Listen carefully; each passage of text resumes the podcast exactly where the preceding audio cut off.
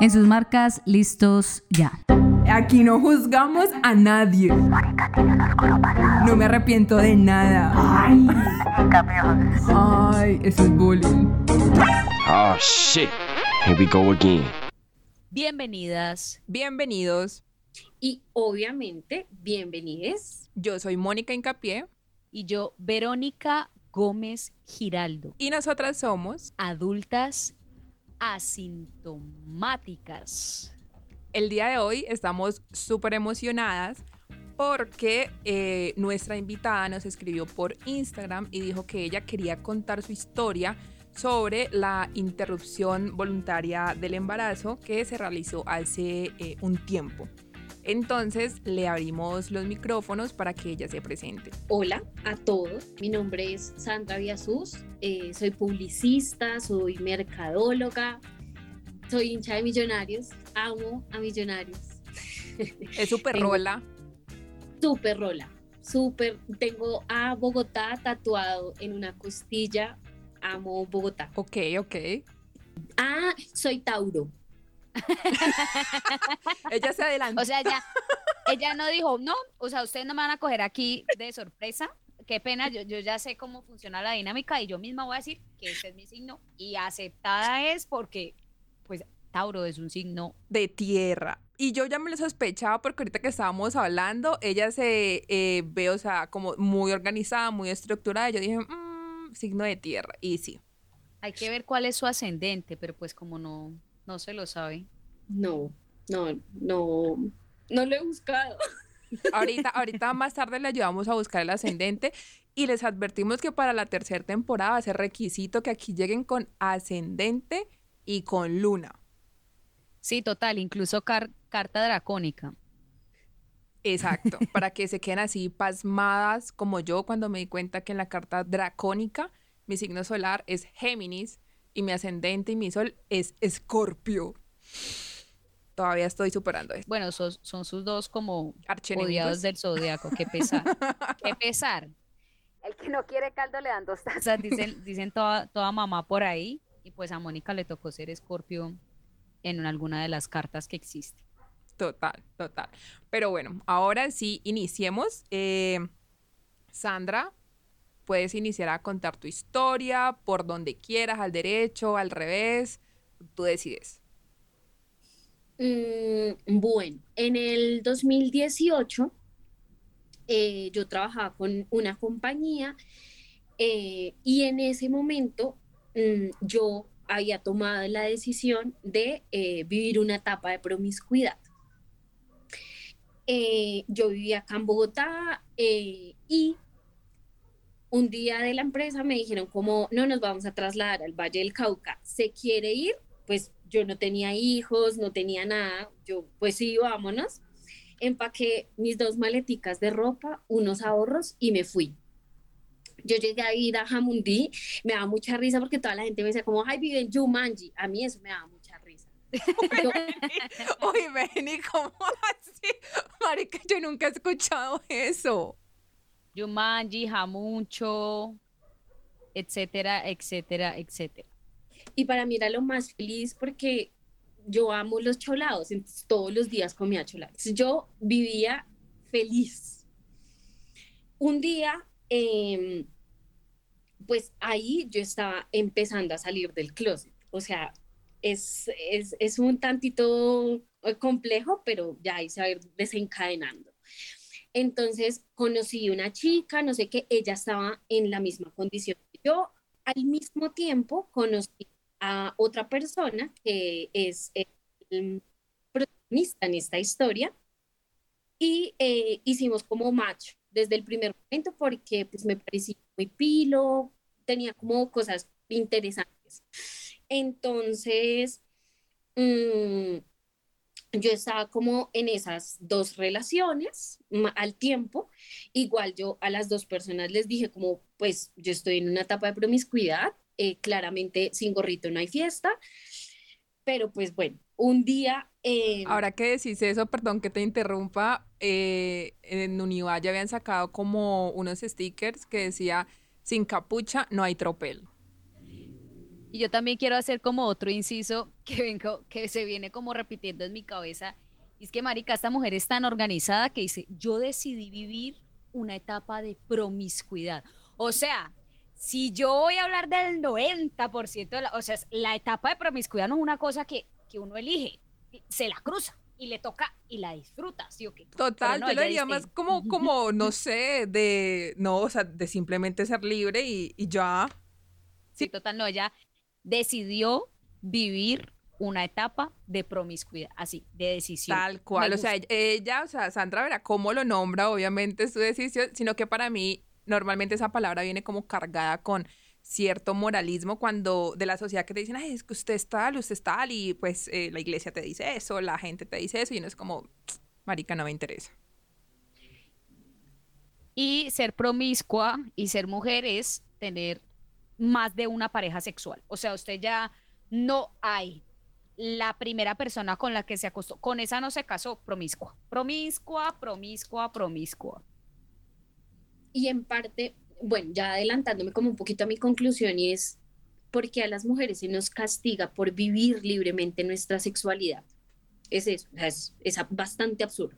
Efectivamente, yo me gané todos eh, los los de no, sí, como todos lo, las etiquetas que pudieran existir. Entonces, a mí no me bajaban pues de, de perra, de acostona, ETS andante, o sea, es absurdo.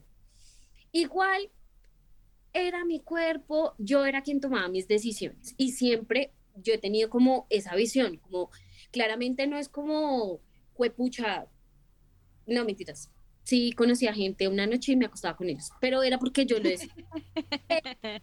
Eso es lo importante, o sea, bienvenida al club, yo también lo he hecho, entonces como que X. Pero igual, o sea, yo creo que cada uno debe poner unos límites. Pero entonces, retomando la historia, o sea, como a mí me toca así, como vuelve, vuelve, porque me voy por las ramitas. Entonces, bueno, el hecho es que un día efectivamente estuvimos sin, sin protección y yo estaba asustada, pero entonces como que a mí se me olvidó tomarme pues de, además porque yo siempre he ido muy en contra de los métodos anticonceptivos. ¿Y por qué? Porque a mí me parece que nosotras las mujeres no nos tenemos que llenar de 8000 hormonas y lo más fácil, tanto para ti como para mí, es utilizar un preservativo que no solamente nos va a evitar un embarazo no deseado, sino no contagiarnos de una enfermedad de transmisión sexual. Entonces, la tenemos súper fácil, a ninguno de los dos nos va a afectar porque de la totalidad de la población existe un mínimo que son alérgicos al látex. Y entonces ahora todos. Total, Sandra, Sandra es de las mías en cuanto a eso de, de esa planificación hormonal. A mí me parece que es la cosa más horrible de la vida y más porque, como ya lo habíamos dicho, deja toda la responsabilidad en las mujeres. Y total, esa es una nueva, ¿no? Que ahora es como, no, es que yo soy alérgico al látex. Como, ah, no, mira, o sea, tranquilo, hay varias opciones. Sí, sí, sí. Y justamente de eso, de, eso hablamos en el episodio anterior, sobre todo lo que implica toda la carga, no solo eh, hormonal, emocional, de tener que uno, bueno, es que usted la mujer, usted la que se deja embarazar, usted, bueno, la responsabilidad, sí o sí, ya sabemos que las villanas o quién hay detrás de la capucha de villana de toda la sociedad, las mujeres. Sí, señorita. Entonces, bueno, nosotros eh, continuamos en nuestros em, encuentros sexuales y pasó algo súper curioso y es que una vez él me llevó a una reunión familiar, no sé qué, llegó un primo eh, con una chica y se besaban y todo el mundo súper, toda la familia súper feliz, la abrazaban, no sé qué. El, al rato yo dijo, no, me voy a llevarla y volvió como a la hora y media con otra señora y un niño. Y yo, ay, ¿qué pasó? No, es que ella es la esposa y yo... Gonorrea. Y yo, ¿y su familia lo acepta? Entonces dijo, no, pues nada, igual él es feliz, eh, ellas dos ya aceptaron. Yo, ah, perfecto. Yo le dije, venga, ¿y usted hace eso conmigo? Me dijo, no, Rolita, jamás, jamás yo haría eso contigo, yo.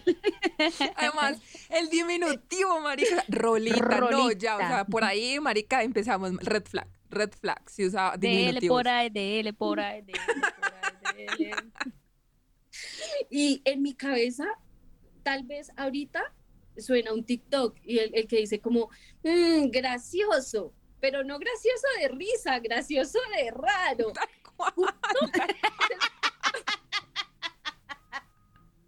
Dice que los bayunos sí son como, como muy open mind, como que están súper adelantados a su época, ¿no? Yo decía eso, yo decía, uy, fue madre. Bueno, en fin, un fin de semana él a mí me dijo, ve, voy a ir a la fiesta de una prima, no sé qué. Yo, ah, bueno, vaya, vaya, mija, usted está grande, usted necesita quien lo cuide, hágale. ¿Vas a ir conmigo? Yo, no, yo me quiero quedar en mi casa, tranquilo. Como a la una de la mañana me desperté y él subió unos estados y decía, mi reina hermosa. Y yo, acá como todo mundo se trata de mi reina, de mi amor, de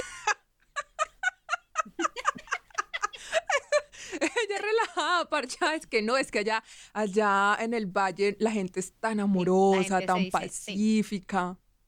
Sí. sí, eso es, o sea, eso es de mi reina para arriba. Todas son mi reina. Entonces, eh, yo dije, ah, bueno, no, me acosté a dormir súper tranquila. Al otro día, yo miré Facebook y me salió la chica en las sugerencias. Iba a salir mi lado rolo clasista y yo dije, no, pues aquí como la gente le gusta subir todo a Facebook, pues voy a mirar las fotos del cumpleaños. Y empiezo yo a, a scrollear. Cuando, gracias mi amor por estos ocho años. Yo, ay, Marica, cállate. No, ay, fue puta. o sea, el, meme se hace real. sí. Y yo. Ocho años. me, me, da mucha rabia, me da mucha rabia. Bueno, me llamó en la tarde, es que, ve, voy a pasar por ti para que vayamos por un heladito. Le dije, no, lleva a su novia, hermano. Lleva a su novia. Ay, no. Y antes va y me dice, es que, ve, se está cortando la llamada, te llamo ahora. Mucho piro. La clásica, la clásica. Total. ¿Cómo salir de una, de una... Saque el papelito de la banana y póngalo. Ay, no te escucho tan bien. Sí, y yo, yo dije, no, nada, tachado. Pasó, el, pasó como, ponle tú, unas eh, dos semanas. Y mi mejor amiga y yo éramos súper sincronizados. O sea, ella le llegaba en la mañana y me llegaba dos horas después. y ella me escribe como, uy, no, tengo mucho cólico, no sé qué. Ella estaba acá en Bogotá y pues yo allá solita no, es que tengo mucho cólico yo ve tan raro, yo no tengo cólico. Yo toda la vida, eh, bueno, en ese tiempo ya he hecho una reconciliación con mi cuerpo, pero en ese tiempo yo me dejaba afectar mucho porque mi busto es demasiado pequeño. Y yo me veía que como que el busto me estaba creciendo y yo infeliz, me dijo mentiras, pero me dejó las tetas grandes. Ay, tiene buena mano. Pero la buena mano existe, la verdad, y la mala también. Uh. Sí, sí. Y yo le decía a mi amiga, yo no, a mí no me llega, yo no, eso debe ser, debe ser que tengo algún desorden, no sé qué. Bueno, pasaron tres semanas y yo, no, esto debe ser un desorden, no sé qué. Pues yo empecé a sentir náuseas. Y yo como, uy, este está como... No, pero además vos como muy tranquila porque esperar tres semanas, parce, yo al día siguiente ya estoy llorando, la verdad. No, tres semanas de, de que ya habíamos como terminado. Ah, no, no el, no el retraso. No, no, no, no, yo, además porque yo soy súper desordenada con eso toda la vida. O sea, mi reloj era mi mejor amiga. Entonces, aquí viene la chica en la historia. Y entonces, claro, cuando yo estaba con ella, ella me decía como, uy, tienes el busto más grande, eh, tiene como el vientre más durito, no sé qué, yo me estoy poniendo como buena. Este Esa punta de chola y chontaduro, mija. Yo, este lugar, Dios, ¿por qué no nací aquí? Yo, no, feliz. Y ella, pues, iba y se quedaba los fines de semana y me decía, como no, tú estás, o sea, te estás poniendo cada vez más buenona, no sé qué. Y yo, sí. Nosotros trabajamos juntos y la empresa donde trabajábamos nos daba el almuerzo. Y cuando yo entraba a almorzar, él siempre salía del comedor. Y empecé a cogerle un fastidio, pero es de verdad una cosa inexplicable. Cuando yo digo como los síntomas del embarazo son una cosa que uno no puede mm, describir, es en serio. O sea, yo no soy de cogerle fastidio a la gente. Yo, para mí es muy difícil tener fastidio de alguien. Pero era como que yo lo veía y de una me daban náuseas. Yo detestaba el melón y yo me soñaba metiéndole la cara a los melones. Pero yo creo que ahí lo del melón podríamos ver una, una semejanza, ¿no? En su estructura, no sé, no sé, algo más simbólico. será, no? Sí. Pero no me gustaba nada. O sea, yo veía un melón y yo decía, uy, qué asco. No, yo no me voy a comer un melón. Pero en ese tiempo yo veía los melones y yo, a mí se me hacía agua la boca, pero que se me llenaba la boca de agua. Una noche me soñé que me compraba unas fresas y las metía en chocolate y yo me las comía y me levanté babiada, como un perro cuando le da salivación. Y me levanté. Y yo decía, pucha, esto. Entonces, yo tengo una compañera que, con la que yo trabajaba ya y somos muy buenas amigas, pero ella es mayor. O sea, ella yo la veía como si fuera mi mamá, porque la hija de ella en ese tiempo tenía como unos 12, 13 años. O sea, me decía, es que yo usted la tengo que cuidar como yo cuido a mi hija. Y yo, ah, bueno, y ella me dijo, Sandra, no más. Me dijo, Marica, de verdad, no más. Me dijo, vamos y te haces una prueba de embarazo. Y yo, vamos mañana. Eso me lo dijo un martes. Y yo le dije, no, vamos mañana, un miércoles. Y mm, paramos ahí en el parque de Jamundí y empezamos a buscar una droguería. Encontramos la droguería, yo vivía en Terranova, que eso es saliendo de Jamundí. Y entonces yo le dije a ella, no, yo me voy para mi casa y yo me la hago en mi casa sola. Y ella me dijo, ¿qué es en mi casa? Y se la Le dije, no, o sea, esto es una vaina que yo debo asumir sola. Llegué a mi casa, hice la prueba y la dejé en el lavamanos. Y me fui a lavar la losa, hacer oficio, para allá. No, la tranquilidad, la tranquilidad es parce total, total. o sea, yo escucho eso y me da algo como no. Tiene ansiedad. Usted no es de esta generación, respétese, respete a la generación. Marica, o sea, yo, yo creo que yo estoy ahí, pongo el... El, el cronómetro. ya salió, ya salió, ya salió. En ese tiempo no tenía ansiedad, ahora ya la tengo.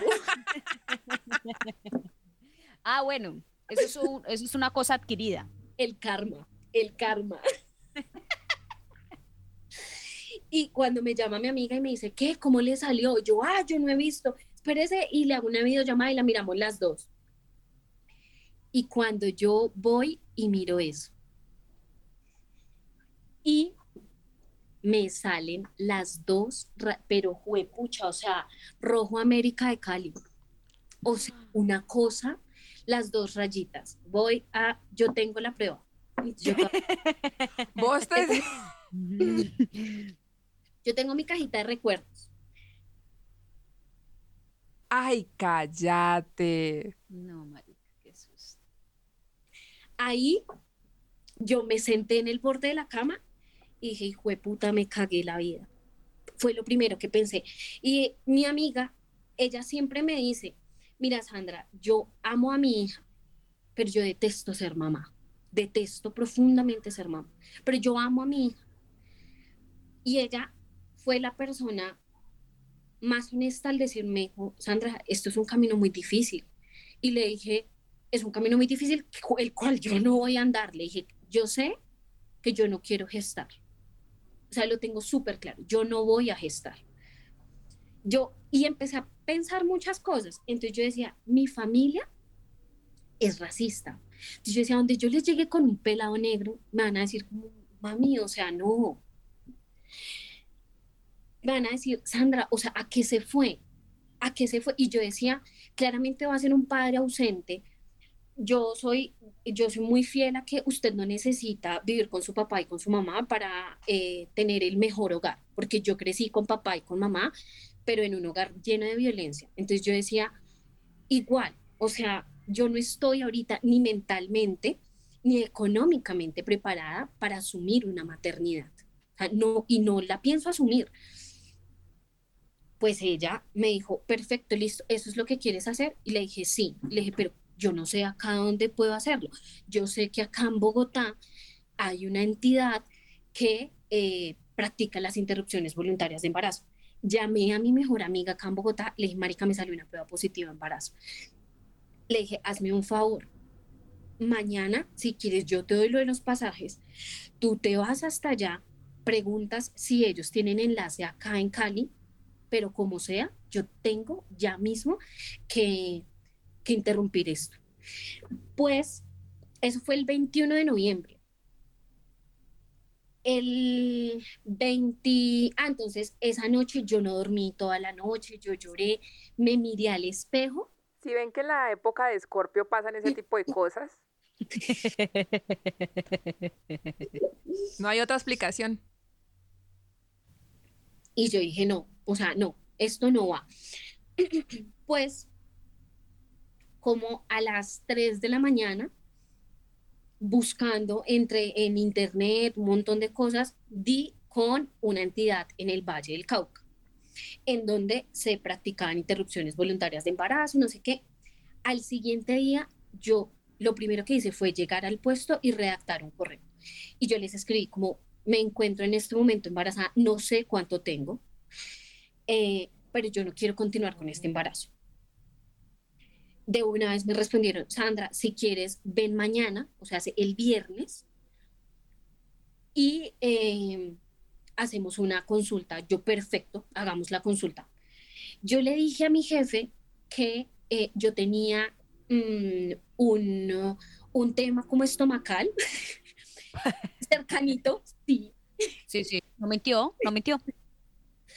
Y que eh, me habían dado una cita, pero que entonces que tenía que trabajar en Cali porque yo trabajaba en la zona franca del Cauca, lo que queda entre Caloto, Villarrica y Guachené.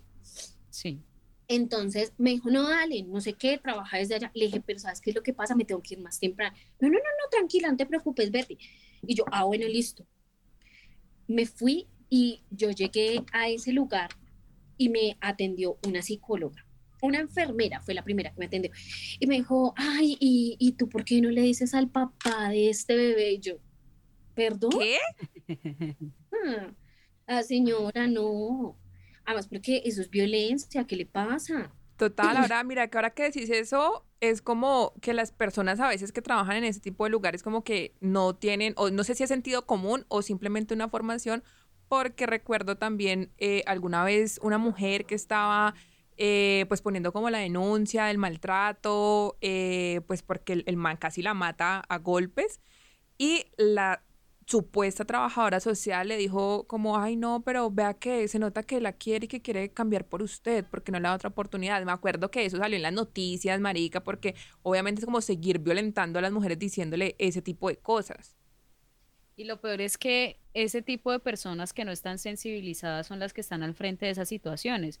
Porque bueno, vaya y venga las opiniones personales, aunque las opiniones si son racistas, machistas, homofóbicas, no son realmente opiniones válidas, pero digamos como que, bueno, uno entiende hasta cierta medida como que la educación no alcanza para cubrir ciertas áreas y entender otros, otros, otras formas de vida, pero que esas mismas personas sean las que estén como al frente de, de cubrir este tipo de situaciones, es como lo más deplorable de todo.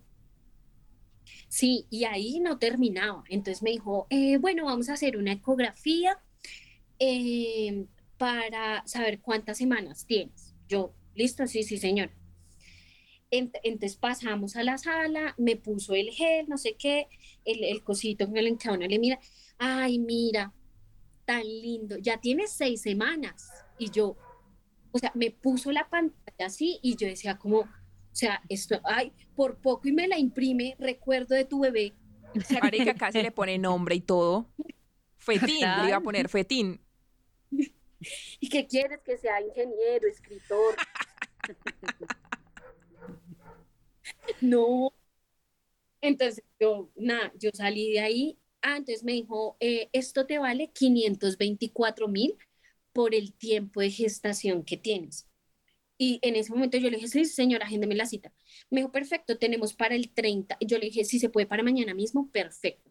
Me dijo, eh, yo te invito a que lo replantees en tu casa, piénsalo, no sé qué. Hay cita para el 30 de noviembre. Yo, agéndeme esa. A las 7 de la mañana, yo, perfecto, a las 7 de la mañana estoy a las 5 estoy aquí. y yo me fui para mi casa y yo dije, Marica, yo no tengo esa plata. Oh. Yo no tengo esa plata. Llamé a la chica con la que yo estaba saliendo y le dije, mira, no nos podemos ver este fin de semana. Y me dijo, ¿por qué? Y le dije, tengo un problema. Me dijo, tú sabes que me puedes contar. Y le dije, Marica, estoy embarazada. Me dijo, ay, ¿qué hacemos? No sé qué. No, ¿qué necesitas? Le dije, la verdad, necesito 524 mil. me dijo, yo no los tengo, pero si quieres te los ayudo a conseguir. Yo, ah, listo, perfecto. Llamé a mi mejor amiga, le dije, marica, necesito 524 mil. Me dijo, no, no tengo plata. Llamé a, entonces, mi mejor amigo me dijo, como, ¿qué pasa? Has estado ausente muchos días, o sea, tú todo el tiempo me estás contando cosas, me estás contando chistes, te estás burlando, ¿qué te está pasando? Entonces, le conté a él así el cuento como súper rápido, no sé qué, de marica, necesito 524 mil. Me dijo, en este momento tengo 260, ¿le sirven? Le dije de una, me sirven, sí. Me dijo, ya mismo te los paso. Y otro compañero de la oficina, que era amigo de él, me dijo, me dijo, Chiqui, ¿qué te pasa? Entonces yo le dije, parce, te voy a contar, pero te pido profundamente, uno, que tengas la mente abierta. Dos, que no me vas a juzgar. Entonces le, también le eché el cuento súper rápido, no sé qué, le dije, me hacen falta eh, 244 mil. Y me dijo, eh, me dijo, chiquillo, los tengo, yo te los paso, pero te los puedo pasar el 29. Te le dije, sí, de una me sirve. El, el tema de la plata ya estaba solucionado. Ahora era lidiar desde el 23 al 30 con todos los síntomas. era vómito, era eh, sueño todo el tiempo, antojos. Yo no podía pasar por un lugar donde estuvieran haciendo granizados porque yo sentía que me quería pegar a esas cosas en las que hacen los granizados. Horrible. Lo único chévere que hice esos días fue tomarme hartas fotos de las tetas. Eso sí, no lo Mujer inteligente de signo de tierra tenía que ser, marico, no es práctico, no es como, bueno, ¿para qué me sirve esto? Nuts, nuts. Próxima foto de perfil de Tinder. Toda, voy a hacer una parrilla de contenidos y ya tengo las fotos. Bueno, pues por eso es que te pues por eso es que estaba soñando tanto con melones. Estabas maravillada de tus propios melones. El 29 en la noche lloré muchísimo. Y lloré porque se enfrentó toda esa, toda esa formación católica que yo había tenido en mi casa. Sí, aquí pido excusas públicas. Si alguien retrocede a mi Twitter por allá en el 2012, donde yo decía, los bebés, los bebés, hay que salvar a los bebés. No, no, ya crecí, ya, ya. No, yo confieso yo, que yo hasta los 15, 16 años también era antiderecho, o sea, yo decía como, no, es que eh, eso es por algo, o sea, por algo, como, mm, no, no, no, obviamente ya luego uno se pone a ver como otros puntos de vista y es parce, es, tu cuerpo, es tu decisión, es tu derecho. Yo también, como hasta ayer. o sea. no, pues aquí la cuasi monja no nos sorprende.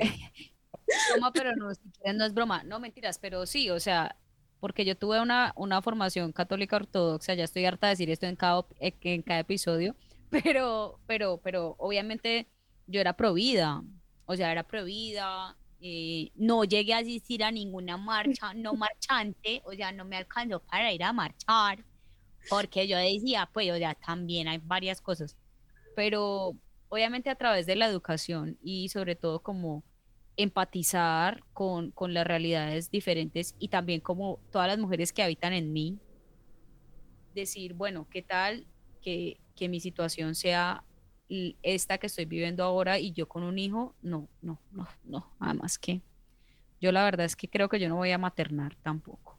Además de gatos, yo tampoco. no. Ya, ya he maternado hombres, mujeres, ya. Gestar tampoco quiero, gracias. Y es eso, o sea, porque se nos debe obligar a, cumplir un papel dentro de la sociedad. Entonces yo decía, Dios mío, o sea, donde mis papás se enteren de lo que yo voy a hacer, mi papá deja de hablarme por toda mi existencia, o sea, no me va ni siquiera a mirar. Y claramente, o sea, como que esa dualidad moral se empieza a enfrentar y es muy difícil.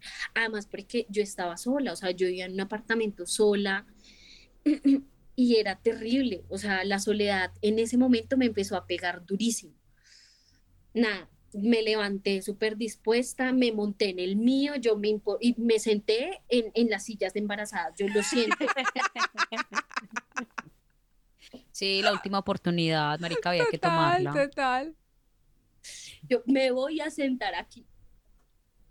Llegué y entré. Y me dijo, ¿estás segura? Yo, que sí, señora, si estoy aquí es porque estoy segura. Señora, ya conseguí la plata, cállese y más bien hágame el procedimiento. Entré a una sala y éramos seis mujeres. Bueno, seis personas gestantes, porque decir que somos solo mujeres, pues es bastante sesgado. Éramos seis personas que podíamos gestar. Cada una empezó a contar su historia. ¿Cómo, ¿y usted qué, qué hace aquí?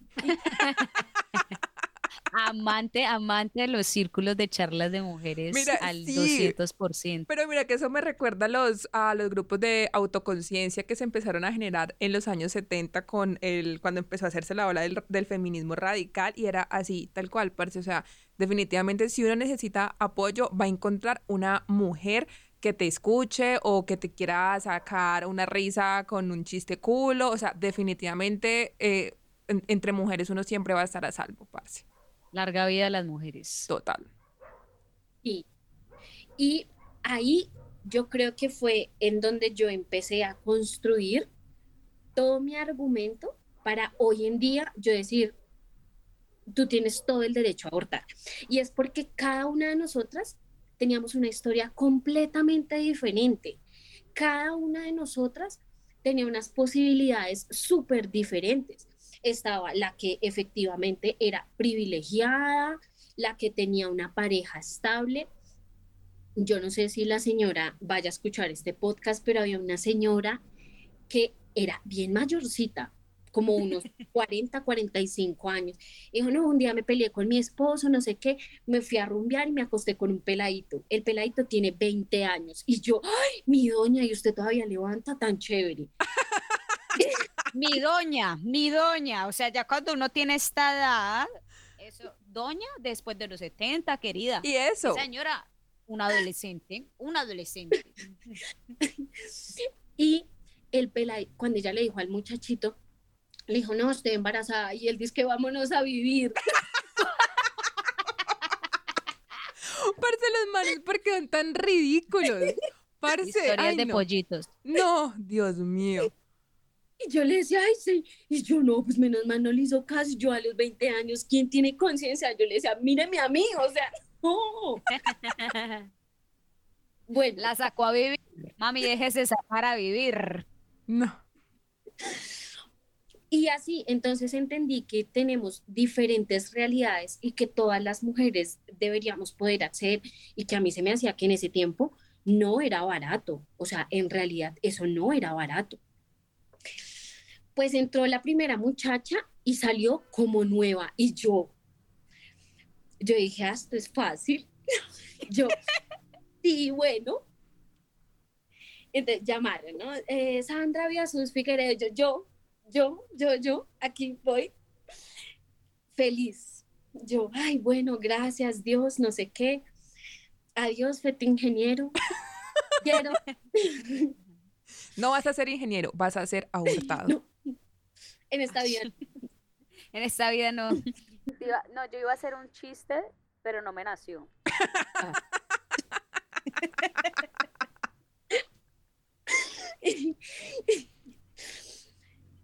Me sentaron en una cama de, aluminio, terrible. Me cogió una psicóloga y una enfermera, o sea, al lado y lado.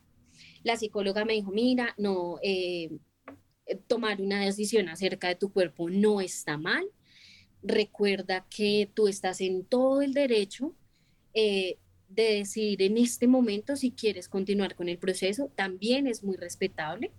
Me dijo, al año se practican en mil interrupciones eh, voluntarias de embarazo. No vas a tener eh, alguna complicación médica porque pues ya estamos avalados, no sé qué. ¿Quieres que comencemos el proceso? Yo sí. El médico, como, el médico me dijo, ¿cómo te va con los cólicos? Yo, pues a mí me dan un poquito fuerte, la verdad. Me dijo, ah, bueno, entonces el procedimiento va a ser llevadero. Y yo, mmm, ¿por qué no me das un colic?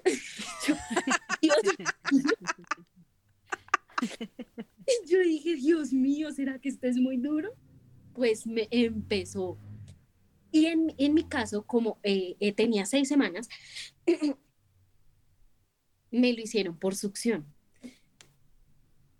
Entonces comenzó esa vaina a sonar y yo sentía que a mí se me desgarraba todo, o sea, todo por dentro. O sea, durísimo.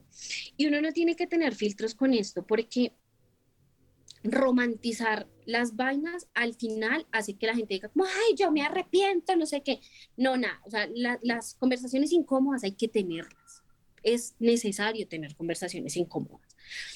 Y yo me levanté, o sea, bueno, terminó el procedimiento, me dolía todo, yo estaba súper mal, no sé qué.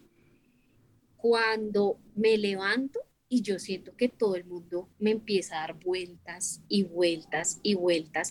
Antes de eso yo me había comido una arepita con huevo y un juguito de naranja. Pues de eso no quedó nada. Vomité hasta el último trozo. O sea, el primer tetero que mi mamá me dio, lo vomité. Yo también he tenido esos días. Me consta. En mi cabeza solamente sonaba mi piernita, mi piernita. y era terrible. Y cuando yo salí, me tuvieron que sacar en silla de ruedas porque yo salí súper mal. Y cuando yo salí, las otras cuatro que faltaban dijeron, ay, ya no queremos. y yo apenas miré a la señora y le dije, no, tranquila, yo salí bien. Ay, no, marica. Claro, es que igual cada cuerpo reacciona diferente. Y por lo menos la, eh, hay, hay, varios, hay varias formas de realizar un aborto, que algunas por lo menos eh, son solamente con pastillas, dependiendo de qué tan avanzado. Entonces es, es como no solamente ese que, que, que, pues te hicieron a vos, sino otros que en este momento no me voy a poner a inventar porque no recuerdo, la verdad. Claro, y cuando a uno le miran la cantidad de semanas, a uno le dicen, mira, eh, de acuerdo al periodo de gestación que tú tienes, el método más recomendable es este. Y por eso es importante que hoy en día las personas que eh, deciden apoyar a las mujeres en hacer una interrupción voluntaria de embarazo tengan esa empatía y esa formación para poder eh, dar la información acertada ¿sí? Para que no se convierta esto tampoco en la satanización de entonces a todas nos van a succionar. No, es absurdo. Y además porque puede que a mí me haya dolido un montón. Conozco casos en donde no duele y es porque yo soy muy quejambrosa también. O sea, todo hay que decirlo. claro. Entonces, bueno, cuando salí, nada, me pusieron la inyección de los tres meses de una. Tome mi reina, póngase la inyección. Ese sí, yo salí súper mal, no sé qué. Cuando yo salí, me devolví para mi casa, entonces estaba en, en las torres de Cali y me devolví hasta Yumanji. Cuando yo llegué a la casa, yo me quería morir. O sea, horrible, me dolía, tenía mucho cólico, entonces me dijeron, Nona, ahora sí, tómate el cólico. Y yo, gracias. porque no me lo dieron a tomar? Ah. eh, mi amiga con la que yo trabajaba, o sea, la que estaba allá, me escribió porque ella todavía estaba en la oficina y me dijo, ¿cómo estás? ¿Cómo te sientes, maricas, maricas de muerte lenta? Me dijo, ¿qué remedios te dieron? Entonces me dijeron que hiciera un batido de cilantro, apio y espinaca. Y yo, Paola, me dijeron que me hiciera tal cosa, no sé qué, y ella, no te preocupes, yo te lo llevo. De paso, te dejo caldito hecho para todo el fin de semana. Marica, qué belleza. Ay, sí, todavía. Y miren, en el capítulo en el que ustedes hablaban de las amigas, en las dos personas que yo más he confiado es en, en Pau y en mi amiga que estaba acá en Bogotá, que pues se llama Carolina. Y si yo no hubiese tenido a mis amigas, de verdad que la cosa hubiese sido muy diferente, porque mis amigas me salvaron en ese momento. Mis amigas estaban pendientes, tómate la pasta, eh, tómate el batido, recuerda que no puedes hacer fuerza, eh, recuerda que no puedes barrer en tanto tiempo, recuerda, o sea, fueron de verdad como unos ángeles. Y yo a Paola siempre se lo he dicho, tú eres la persona que vivió de cerca todo el martirio que yo tuve que pasar. ya, eh, el, el, ese viernes en la tarde ya fue, efectivamente me dejó el caldo del fin de semana. Yo soy súper chocha, yo al caldo le echo pan y ella me dejó el, el pan tajadito el pan tajadito en unas bolsas, me dejó el caldo separado, o sea, un amor, me dejó los batidos hechos y separados en la nevera. Este es el del sábado, este es el del domingo. El lunes yo fui a la oficina a trabajar normal. Ese viernes yo dije que a mí me iban a hacer em, un procedimiento en el que me iban a sacar una bacteria. No estás ni tan lejos de la realidad. O sea, sí, pero pues a uno... Bueno, sí, marica, una bacteria. Sí, estamos compuestos por muchas bacterias. Y hay que sacarlas. La verdad somos... Hay que sacarlas. Y somos una plaga social. Yo también extinguiría a los humanos. Por dos. Listo. En diciembre yo me vine a vacaciones a Bogotá, no sé qué, yo extrañaba mucho mi ciudad. Y cuando yo volví, yo dije, no, nada, yo me quiero devolver.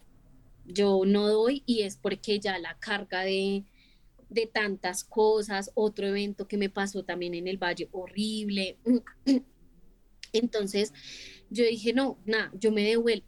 En ese tiempo mi supuesta relación con esta chica, pues como que también yo no estaba como en el mood de dedicarme plenamente a una relación con ella porque pues yo estaba claramente con muchas dualidades, porque yo decía, fue pucha, esto, ¿cómo voy a hacer para, para decirle a la gente como yo aborté? O sea, y en ese tiempo es muy difícil, o sea, el primer, el primer lapso es muy duro, eh, y ella también estaba saliendo del closet, entonces me dijo como, no, nada, yo voy a volver con mi exnovio hasta que, pues nada, hasta que las vainas como que se, se, se, se mueran y ya, y si salgo del closet, yo, ah, bueno, pues felicitaciones, que te vaya muy bien, muy rico, disfrutaste todo lo que me dejaron, pero eh, pues nada, chévere, mientras duró, bien, igual ella también me cuidó ese fin de semana, ella estuvo ahí conmigo y, y súper buena onda. El día que yo renuncié yo lo llamé y yo dije, pues pucha, yo me tengo que ir en paz. Porque acá está espinita. Sí, y además porque yo siempre creo que no hay nada mejor que usted estar en paz. Usted tiene que estar tranquilo. Pase. O sea, y uno también tiene que eh, ser consecuente con sus acciones. Pues se va a emputar, pues que se empute. Tiene dos problemas, emputarse y volverse a contentar. Allá hay lo llamé y le dije, venga, mire, no sé qué, eh, yo estuve embarazada, ta, ta, ta.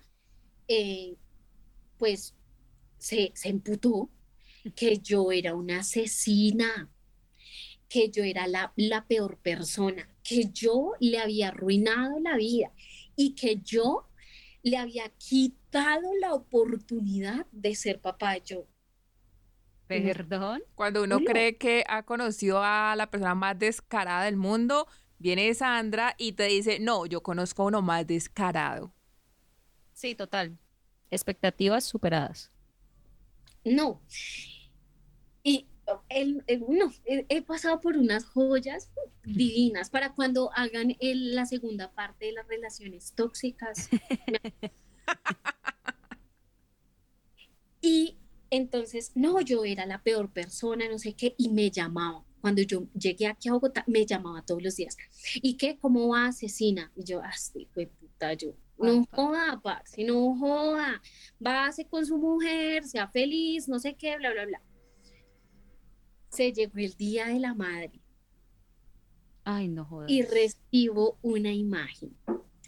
Feliz día de la madre, no sé qué. Yo, ¿A qué putas juega? O sea, ¿qué quiere? ¿Qué quiere, hermano? Feliz día, asesina. Yo, yo, parce, de verdad. O sea, no tiene que ir a limpiarse la cola, no tiene que ir a mirar los pollitos. Haga algo con su vida, hermano. Haga algo, no me joda. Entonces, un día me llamó mi amiga con la que yo pasé todo allá, me dijo, ¿estás sentada? Y le dije, ¿qué pasó?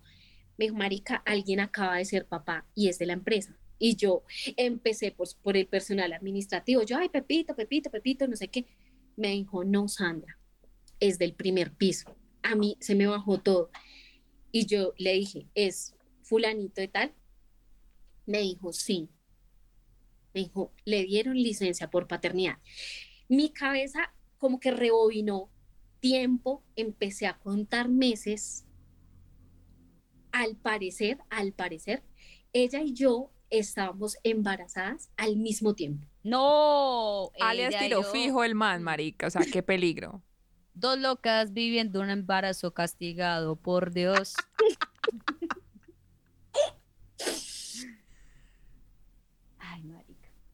Sí, y me envía la foto de la bendición.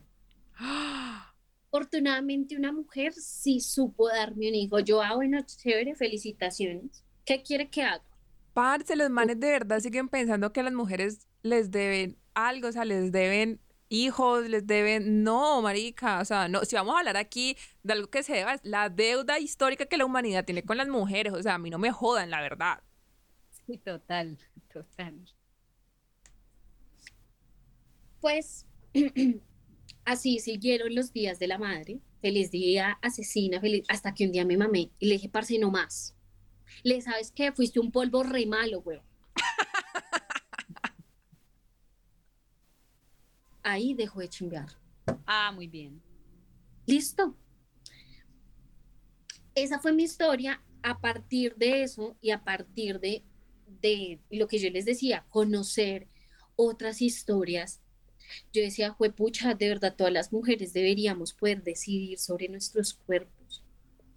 No le debemos, y lo, y lo que acaba de decir Mónica, la deuda que tiene la humanidad con las mujeres es muchísimo más grande que yo no, que yo no haber decidido gestar.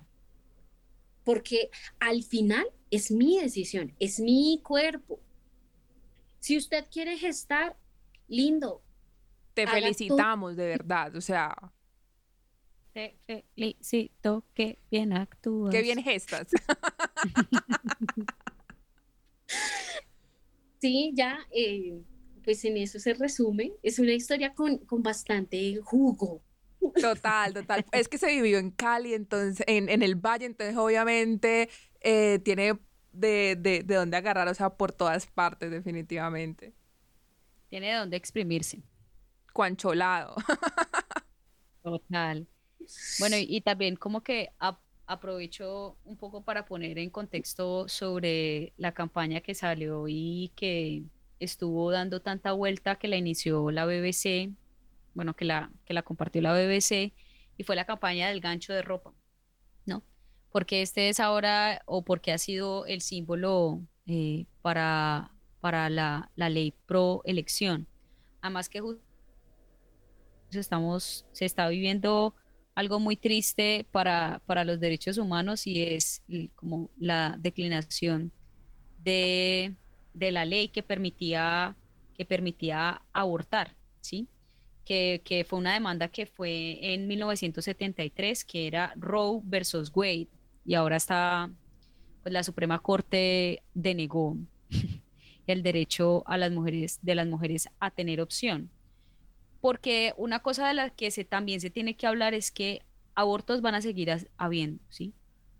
Y hay muchas maneras de abortar, no solamente eh, yendo a una clínica y que sea legal, eh, eh, existe el término que es el aborto autoinducido y es una, es una práctica que se hace desde, o sea, desde que la humanidad tiene, tiene, las mujeres tenemos la capacidad de gestar, así mismo se encuentran métodos para no gestar para aquellas que no quieren hacerlo.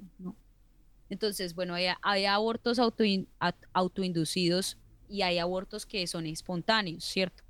Y dentro de todas estas cosas, eh, por ejemplo, el símbolo de, del gancho de ropa nació de esta práctica, de una de las prácticas de, los abortos autoinducidos, era que eh, con un gancho de ropa sin esterilizar, cabe aclarar también, pues se, intentaba introducir por, por la vulva, pasaba por la vagina y bueno, intentando como agarrar el feto o destrozarlo y obviamente esta práctica le costó la vida a muchas mujeres, a muchas mujeres.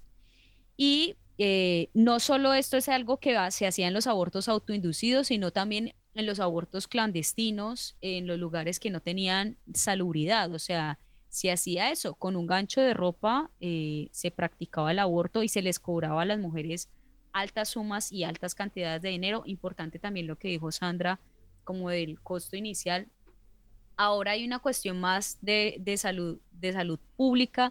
Recordemos que en Colombia hace poco se, se autorizó, se hizo legal el aborto hasta las 24, hasta la semana número 24, lo cual es una cosa grandiosa. Esperemos que la revocatoria que hizo Duque al final de su pésimo mandato, que es intentar revocar el aborto, esperemos que eso no sea un tema próximo y que el, el, el presidente electo actual pueda seguir, eh, pues nada, estando a favor de los derechos humanos.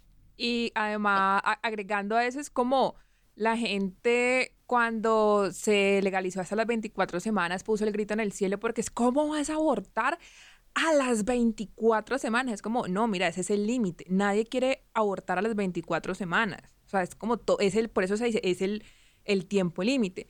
Y por lo menos aquí en Colombia normal, o sea, hay tres causales, ¿cierto? Pero hay una causal que encierra dos. La primera es por violación, la segunda por eh, malformación del feto y la tercera porque eh, la salud de la madre corre peligro, pero no solamente la salud física, sino la salud emocional. Entonces, digamos que son cuatro causales. Entonces, pongo aquí rápidamente la, la, historia que le pasó a, una amiga. Ella hace unos años eh, quedó en embarazo, no tenía los recursos, tenía muy, eh, pues, o sea, como muy clara su decisión. Ella me dijo, voy a buscar un lugar porque no sé qué, no sé cuánto, o sea, estaba desesperada. Y yo le dije como que, mira, es que vos puedes apelar a la causal de eh, la salud emocional. Ella no tenía ni la más mínima idea, así como muchísimas mujeres no saben de, de, de esta causal, ni siquiera de las otras tres. Entonces ella hizo todo el, eh, como pues todas las cosas para que se lo cubriera la, la EPS. Eh, la, la, EPS le cubrió como, como una parte. Ella fue a Profamilia porque ella pensaba que no tenía EPS. Bueno, eso fue como, como todo un drama. Y pues eh, el chico le hizo también como todo el acompañamiento, todo, todo ese. Y ya, o sea, es como ella no quedó traumada porque esos son como otros mitos que hay. Es como, no, es que mira, vos vas a quedar traumada para toda la vida. Es que eh, por lo menos lo que este man te hacía vos, Sandra, o sea, eso, eso, es como algo digno de un psicópata, la verdad. Entonces, eh, como que también siguen muchos mitos que eh, debemos derribar accediendo a, a, una información clara y no pues a lo que diga por ahí internet o a lo que digan los antiderechos de es que pues ya el, el feto pues prácticamente ya tiene, ya tiene la tesis hecha según, según los antiderechos los fetos ya tienen la tesis hecha marica ya están listos pues así entonces, no, ese, ese tipo de cosas eh, se combaten con eh, educación, obviamente. Y ya para, para finalizar, les quería preguntar a ambas eh, por qué creen necesario hablar sobre estos temas. O sea, hablar en, en particular, obviamente, sobre las historias de las mujeres que abortan. Antes de, antes de responder la, la pregunta, Sandra tenía un inciso. Sí, y es que no solamente eh, son las personas que son bastante religiosas, sino las personas que romantizan la maternidad, ¿no? Entonces veíamos el caso de una presentadora que hace parte de la farándula criolla poniendo un post en Instagram diciendo que eh, si eh, hacían una interrupción voluntaria embarazo a la semana 24, podían vender el cerebro, los ojos, las piernas. Señora, o sea, por favor.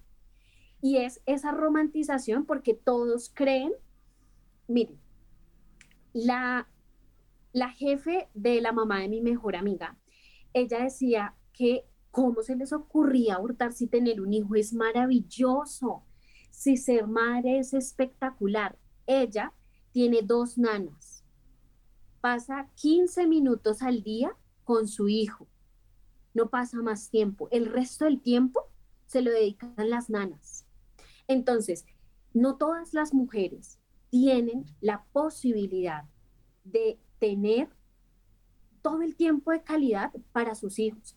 Además, si les preocupan las, las infancias, si les preocupan tanto los fetos, si les preocupan tanto los niños, preocúpense por los niños que están muriendo de hambre en la Guajira. Preocúpense por los niños que crecen en entornos violentos. Preocúpense por los niños que no pueden ir al colegio y que en los canales nacionales los muestran como historias de superación pasando un puente. Preocúpense por esos niños. Si en realidad les interesan los niños, salven los que están. Cuando nosotros entendamos que hay que tener unas bases mentales, socioeconómicas, que nos permitan avanzar como sociedad, creo que las próximas maternidades van a ser muchísimo mejores de las que tenemos. Nosotros claramente somos una generación de hijos no planeados. Y para, para traer aquí una historia súper chiquitica, mi papá es una persona súper eh, agresiva, no sé si, si ese sea el, el término correcto. Cuando mi mamá quedó en embarazo de mi hermano mayor, ella tenía 27 años y ella le dijo, yo no deseo gestar yo no deseo gestar. Y él le dijo, si usted aborta, yo la demando para que la metan a la cárcel. ¿Cómo es posible que a las mujeres se nos obligue a cumplir un rol dentro de la sociedad? Muchas de nuestras mamás dejaron de hacer su proyecto de vida por dedicarse a maternar y eso no está bien. ¿Por qué las mujeres tenemos que dejar nuestro proyecto de vida por dedicarnos a maternar? Y lo que yo les decía, yo decidí vivir una etapa de promiscuidad. Y mucha gente dice como, es que eso les pasa, eso les pasa por perras, por acostarse con todo el mundo. porque a los hombres no se les castiga de su promiscuidad? Ellos son portadores de BPH y nadie les dice nada. Pero a nosotras y no tienen que sufrir las consecuencias. Qué triste, qué triste. Y que a ellos sí, o sea, no, no se castiga el abandono paterno. Es como, ah, no, porque piensan que está instaurado en la naturaleza eh, masculina y es como, mira, no, o sea, es, es, el colmo que todavía haya mujeres que están en la cárcel, de verdad, en la cárcel. Aquí en Colombia hay muchas mujeres que están en la cárcel porque han abortado. Incluso en una entrevista que le hizo eh, Carolina Sanín a Sofía Petro, le dice que usted, ¿por qué está a favor del aborto? ¿Sí? Como hablemos del tema. Ya le dice, es que abortar no es un delito porque es que usted no está matando a nadie. Abortar además, además que si hablamos de derecho, ¿no? Uno dice em, que está concebido, o sea, la vida está concebida en la constitución colombiana después, o sea, cuando tú sales del vientre, en el momento en que nacer, nacer, el acto de nacer dentro de la constitución, es cuando, pues cuando tienen el parto y, ya está el bebé. O sea, eso se considera, desde allí se cuenta vida. Entonces, como que tanta, tanta cosa así dentro de la constitución, si se va a hablar de derecho y el derecho a la vida, sí, pro vida, pro vida, o sea, pro vida bajo qué, bajo qué pro. Es como que, que nazcan y ya, o sea, ah, nació, eh, no su problema, ya, es, por eso es como, yo no digo pro vida, sino completamente antiderechos. Y claro, entonces yo decido sobre tu vientre, ¿no? Entonces, ay, es que cada niño es una bendición. Sí, espere mi pago con bendiciones el colegio, espere mi pago con bendiciones los pañales. Una NAN, que es el, primer suplemento que se le da a los niños, vaya, averigüelo en una droguería cuánto vale, no deja valer 180, 160. Es, es terrible. Pero entonces cuando el niño ya nace y usted decide salir un día de fiesta, es que usted es una vagabunda. Además, ese niño es suyo, es su responsabilidad. Yo no quería maternar. Yo no quería maternar. Y a muchas mujeres se nos castiga diciéndonos que, eh, bueno, a las que ya son madres, es que usted es mala madre. O sea, no, no tiene ningún sentido. Pero entonces, bueno, ya, ya para dar respuesta a tu pregunta, a mí me parece que es importante hablar acerca de la interrupción voluntaria de embarazo porque nosotras debemos una reivindicación con los derechos que se le violaron a todas nuestras generaciones pasadas. Por ejemplo, en mi caso es reivindicarme con ese proyecto de vida que tenía mi mamá antes de que la obligaran a parir. Con ese proyecto de vida que tal vez tuvo mi abuela eh, al querer hacer algo más que salir de su pueblo y parir siete, ocho hijos a mí me parece que es necesario tener conversaciones incómodas porque nos hemos acostumbrado a querer tapar el sol con un dedo. Que hay temas que no se tocan porque, ay, qué harto, ¿no? Qué, qué mamera que usted hable de eso. No, pues hay que hablarlo. No hablar de política nos ha llevado a tener eh, gobiernos corruptos. No hablar de fútbol nos ha llevado a tener una violación de derechos con el fútbol profesional femenino. No hablar de religión también ha callado a muchos pederastas. Es el momento de tener conversaciones incómodas. Bueno, yo también un poco para, para responder la, la, pregunta de Mónica y después devolvérsela. Eh, creo que es importante empezar a concebir que el derecho de la vida Sí, es un derecho que se fundamenta sobre la concepción. O sea, no es una cosa solo personal. No es porque es que yo creo que es que esto es vida, entonces yo voy a respetar solo lo que yo creo que es vida y lo que no es vida. Mire, aquí nadie le está diciendo que es que, que es que usted tenga que tenga que salir corriendo a abortar, ¿no? Porque es que esa es la otra cosa, ¿no? Y si lo quiere hacer, hágalo. O sea, finalmente Parce, cada persona vive su vida y tiene su historia y tiene sus razones y todas las razones que tiene son válidas para tomar la decisión que quiere si no es una decisión de gestar, porque la maternidad será deseada o no será. Porque es que, mira, ya estamos cansados de tener, tenemos, primero estamos sobrepoblados, arranquemos por ahí, la clásica, ¿cierto?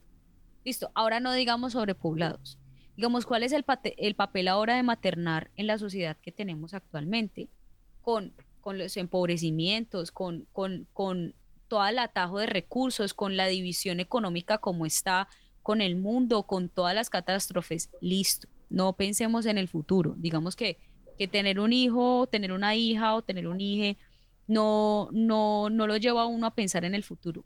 Listo. No nos vamos por ese, por ese, por ese argumento. Vámonos por el simple hecho de qué pasa con tu cuerpo, ¿sí? En el momento de gestar. Hay personas que no quieren llevar al término, al, al término o seguir experimentando esas sensaciones horribles del embarazo. Hay personas que simplemente o, o, pueden estar decidiendo si voy a tener un hijo y en el momento de gestar dicen, de estar en, en, la gestación dicen, no, ya, ya, yo ya me arrepentí y es completamente válido. Todas las historias son válidas. Además, pensar, sí, pensar que simplemente es que el aborto se va a aprobar y ya todas las mujeres van a correr a abortar en la, en la 24 semana en Colombia, ¿no?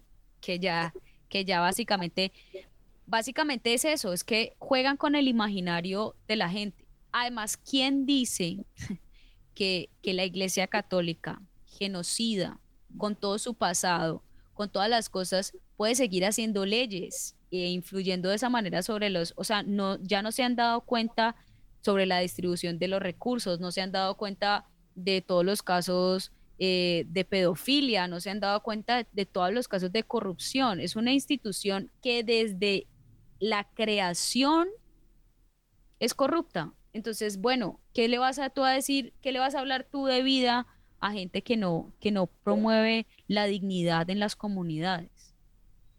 Ay, yo quiero hacer un inciso y es, tal vez es una pregunta que cada uno se debería hacer y es, ¿cuántos crímenes de lesa humanidad se han cometido en el nombre de Dios? Ya. Y bueno, entonces, eh, como respondiendo la pregunta de Mónica, porque básicamente es un derecho, o sea, es un derecho que tú tienes, es el derecho de la decisión, es el derecho a la intimidad, es el derecho al desarrollo de tu personalidad, es el derecho, o sea, el derecho de las mujeres poder decidir, ¿sí? de poder tener la decisión, es un derecho que va ligado a todos los derechos fundamentales. Es una cosa que nace de ahí, desde el último hasta, hasta, el, hasta el 41 en la Constitución colombiana. Así es, o sea, así es, no se puede hacer, es una cosa de derechos, no es una no es, no es una opinión moral, no es una opinión sobre la ética, no tiene nada que ver acá la filosofía, tiene que ver eh, con el simple hecho de ser un derecho. Y Mónica, tú, ¿por qué piensas que es importante tener el derecho a hablar sobre aborto? Bueno, eh, obviamente me adhiero a todo lo que dicen ustedes y creo que lo único que podría agregar es que tenemos que hablar sobre eh, las personas que abortan porque lo que no se nombra no existe. Entonces también otro de los imaginarios que sigue alrededor del aborto es como, no, eso, eso es por allá, es las malas mujeres, eso es una mujer en un millón, eso son por allá, es que las que abortan son las prostitutas.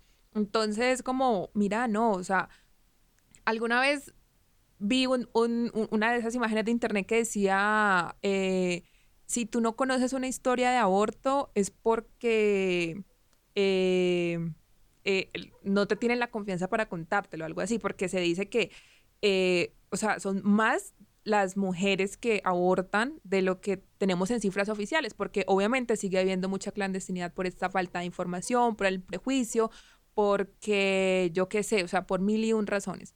Entonces yo creo que, que es eso, es porque se tiene que hablar y, y, y decir como, mira, pasa, pasa y va a seguir pasando, legal, ilegal, en un hospital, en por allá en una cosa pues completamente antiséptica, va a seguir sucediendo. Entonces, básicamente sería eso. Eh, le agradezco a Sandra muchísimo por habernos escrito en Instagram. Nosotros somos felices cada vez que nos llegan mensajes, eh, ya sea para eh, decirnos que les gustó el episodio. En esta semana dos personas nos solicitaron como un consejo. Nosotras damos el consejo con todo el amor del mundo, pero siempre teniendo en cuenta que no somos profesionales de la salud y que siempre pues esta sería como eh, una de las primeras eh, opciones cuando uno necesita un consejo más profesional. Sandra, por aquí quedan los micrófonos abiertos de adultas asintomáticas, ya aquí como tu, tu lugar seguro. Ay, muchas gracias. Eh, nada, feliz, feliz de las encontrado en el camino. Siento que son como muy cercanas, muy amigas. Eh, siento que es eso, que lo que hablamos nosotras, el, un lugar donde las mujeres podemos estar seguras es donde van a estar más mujeres. Y así es como vamos a construir sociedad y así es como vamos a hacer que las futuras generaciones eh, sean mucho más responsables. Ay, muchas gracias. Esperamos que este episodio sea un abrazo cálido en el alma para todas las mujeres que han tomado la decisión de no gestar. Les acompañamos desde acá, desde este podcast. Les agradecemos también su valentía de seguir siendo mujeres, de, de romper patrones, de hacer estas cosas tan bellas y agradecemos infinitamente a Sandra por hacer catarsis a partir de este episodio. Yo creo que es el episodio más, más serio de todos los que tenemos hasta ahora en adultas asintomáticas. Bueno, cambios un poco también va punteando, aunque bueno, no faltan los chistes culos de Mónica y míos. Hasta aquí siempre vamos a encontrar el espacio para hacer eh, un chiste culo. Gracias también a todas las personas que nos acompañan a hacer este proceso de vida, que, que, están creciendo con nosotros, que arrancaron desde el primer episodio o si llegaron en el último, bienvenidas, bienvenidos y bienvenides, por eso arrancamos así. Gracias también a todas las personas que participan de las dinámicas de Instagram. Estamos en Instagram como Adultas Asintomáticas Podcast. Estamos en TikTok como Adultas Asintomáticas Podcast y estamos en tus corazones, si no los permiten, bebés. También estamos en tu plataforma de podcast favorita. Si no las mencionamos, porque ya saben que bla, bla, bla son un montón, pero a Google Podcast, no sé qué, y si nos permiten también, estamos hasta en la sopa. Nosotras somos adultas asintomáticas. Un abrazo, se me cuidan. Pico y chao.